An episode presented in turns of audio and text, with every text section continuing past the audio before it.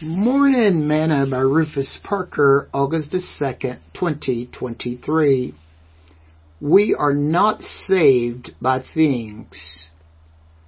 Treasures of wickedness profiteth nothing, but righteousness delivereth from death. Proverbs chapter 10 verse 2. Today's morsel. Do you remember that old saying, whoso has the most in the end wins?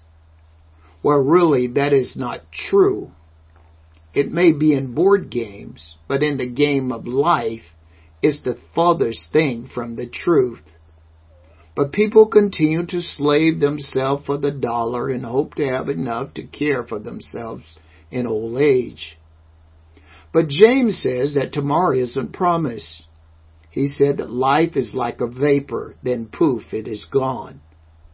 Moses said, The days of our years are threescore and ten, and if by reason of strength they be fourscore years, yet is their strength labor and sorrow, for it is soon cut off and we fly away. Who knoweth the power of thine anger, even according to thy fear, so is thy wrath. So teach us to number our days that we may apply our hearts unto wisdom. Psalms chapter 90 verse 10 through verse 12. We aren't saved by things. We're saved by God's grace, Paul said in Ephesians 2 8. We can accumulate all the things and all the money in the world, but none of it can save you.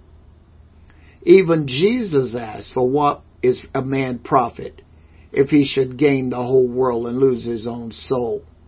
Or what shall a man give in exchange for his soul? Matthew 16:26. For we brought nothing into this world, and it is certain we can carry nothing out. 1 Timothy 6:7.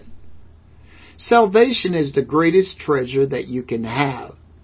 Then Peter said unto them, Repent and be baptized, every one of you, in the name of Jesus Christ for the remission of sins, and you shall receive the gift of the Holy Ghost. For the promise is unto you, and to your children, and to all that are afar off, even as many as the Lord our God shall call. And with many other words did he testify and exalt, saying, Save yourselves from this untoward generation. Then they that gladly received this word were baptized. And the same day there was added unto them about three thousand souls. And they continued steadfast in the apostles' doctrine and fellowship, and in breaking of bread and in prayer. Acts chapter 2 verse 38 through 42. Things won't save you, but Jesus Christ will.